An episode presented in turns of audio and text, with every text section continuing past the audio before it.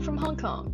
You're listening to Jefferies Asia Market Minutes, a daily podcast brought to you by the Jefferies Asia Equity Trading Desk, where we offer our perspective on Asian markets and some insights to today's major market movers.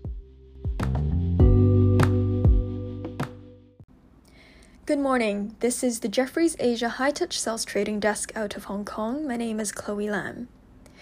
Overnight US stocks finished higher and ADRs were also up 0.9%, but looks more like a dead cat bounce with our US colleagues' feedback saying flows are not constructive and see selling in most sectors, including data centers, streamers, EVs, e commerce, Macau, and Vegas names.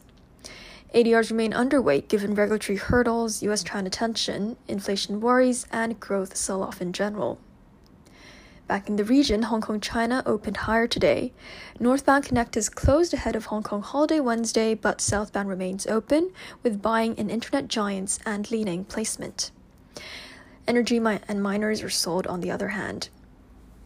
In Hong Kong, markets are led by healthcare giant Sino Biopharm and energy plays.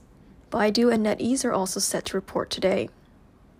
In China, the NDRC say PPI may increase further in coming months.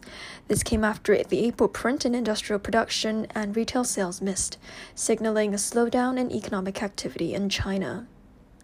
On commodities, Jefferies Chris LaFemina raised copper price, and we like Zijin Mining and Jiangxi Copper in the region. In Japan, cyclicals and reopening flows drive the rally on top of strong earnings versus positioning pain and growth in tech.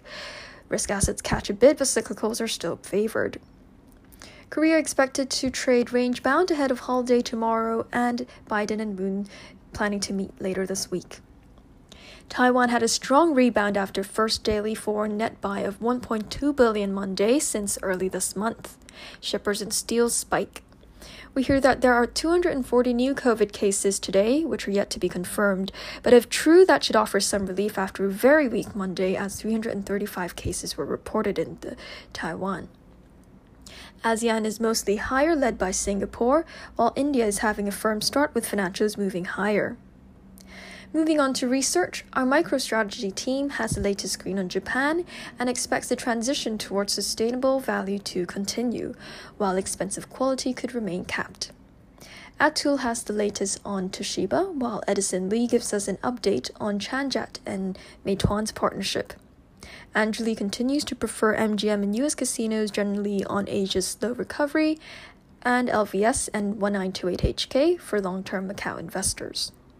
And that's all you need to know about Asian markets today.